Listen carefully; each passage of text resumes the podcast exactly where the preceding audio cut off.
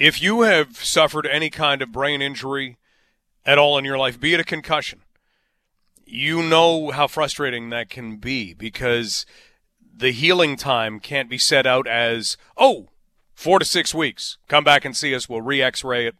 If everything's okay, you're good to go. That's more like a broken bone. We know an awful lot about broken bones. We mentioned it earlier. You can cut your arm. Might put a band aid on it if it's a pretty severe cut, might put a wrap on it. But you check it, you make sure it's clean, make sure it's okay. Eventually, you watch it, it starts to heal, and you can take that wrap off. You take that band aid off, and if you bang it off a door jamb, doesn't matter. Doesn't hurt as much anymore. You can see the healing.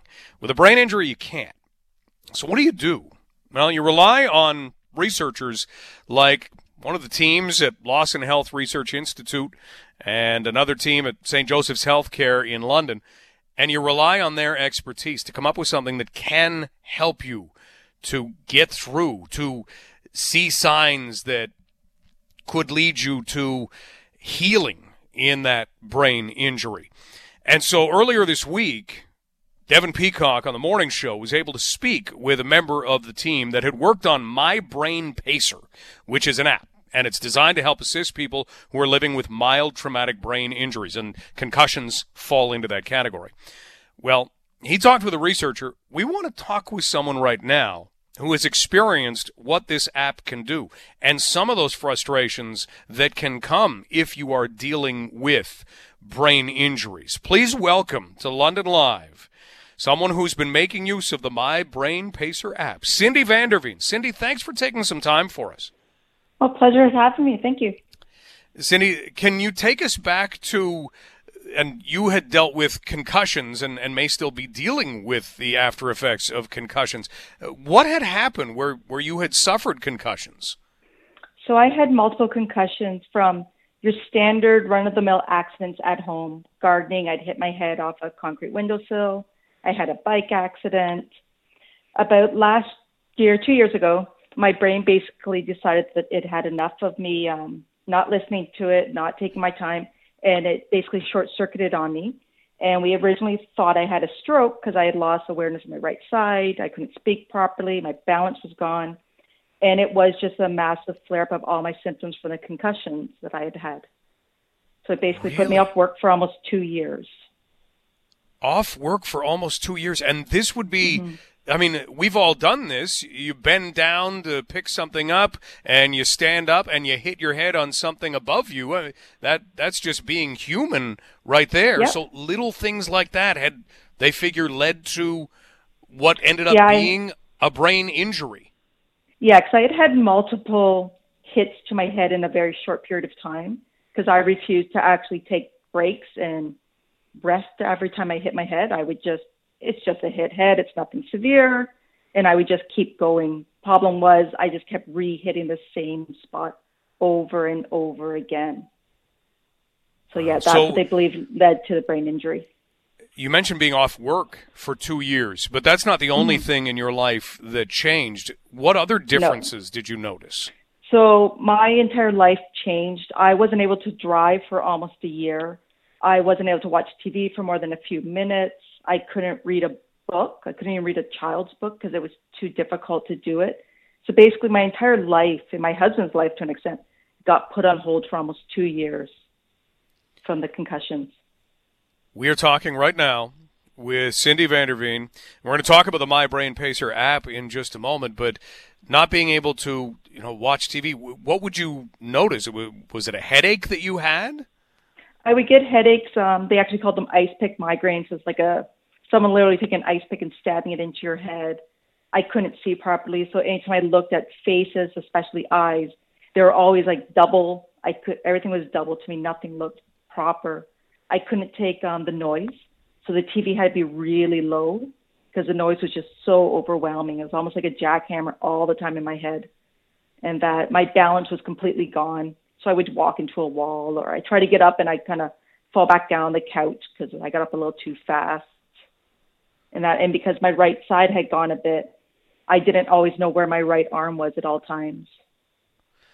So, what did you find yourself doing? Was this a lot of sitting in quiet, dark places? No, because I'm uh, also a very stubborn person, and I just assumed like other injuries, you can just kind of push your way through it and just you keep going. You just figure different ways of doing it, which wasn't ideal because I wouldn't slow down, and I did try different things, and nothing was really working. My symptoms just kept getting worse, and unfortunately, as you're not feeling well, your temper time tends to flare a little bit more too. So I would get angry more often. I get overwhelmed by things. I get upset because I couldn't understand at that point why things weren't getting better. I assumed by that point things would have gotten better for me, and they just weren't. Cindy Vanderveen joining us as we talk about a number of concussions that Cindy had suffered, not going out and playing contact sports, doing things that we all do around the house. You hit your head, it, it happens. And all of a sudden, that seemed to trigger something that was much more serious. So, Cindy, if you're going on months, now more than a mm-hmm. year, two years, did you stop to think that this is just what life was going to be like? This is just what you had to battle through? I was getting concerned about that. And before I'd started in with my uh, full out rehab, I'd actually asked a few professionals if this was what it was. And some said yes, some said they hope not. Uh, no one really knew the answers. And I was, yeah, was, you get kind of depressed because I'm a fairly active person and I'm a big cyclist. And I wasn't able to even ride my bike any longer because I wasn't safe on my bike any longer. So yeah, you kind of you get very depressed when you can't figure out why. You get very anxious when you don't understand why all this is happening and how long it's going to be. So, what put you on to the My Brain Pacer app that we talked about that was developed here in London? So, I did my rehab at Parkwood in London, and my OT actually recommended it to me because I thought I knew how to pace and I thought I was pacing, but apparently I wasn't. So, she recommended me to try the My Brain Pacer app, and I went for it. I had to try something different although it was very challenging at first because I didn't realize how much I wasn't actually pacing myself and how much I really needed to slow down with everything. So once I got used to using it and I understood that after I do something for, we'll say go for a walk for five minutes, then I needed to take a break for 20 minutes to recover from that. As I got better at doing that and my symptoms started gradually decreasing, things started getting better I noticed um, the first time I could actually go in my gardens for half an hour without having a headache later on, without being dizzy. It was fantastic. I started That's to, almost felt like I was getting my life back. And it didn't happen overnight. It did take quite about a year, 14 months of me using the My Brain Pacer app to get me back to work, get me back into driving. And now I'm living my life again as everyone else does. Oh boy, that is great news to hear. So essentially cataloging a lot of the activities that you were doing so that a professional could look at those and say, okay, here's here's kind of the pattern. You could probably even see some patterns. Yeah, and it's everything you do. So something as simple as having a shower took effort and it took points. The Brain Pacer app it goes on points, and that and you only have so many points a day, and just seeing that every little thing you do does take time. It does take effort and it can cause symptoms. And that, so yeah, relying on that, relying on my OT to go through it with me every week to see, okay, no, you got to slow down a little bit more in this part. And then we should see the symptoms coming a little bit better when you read and things like that.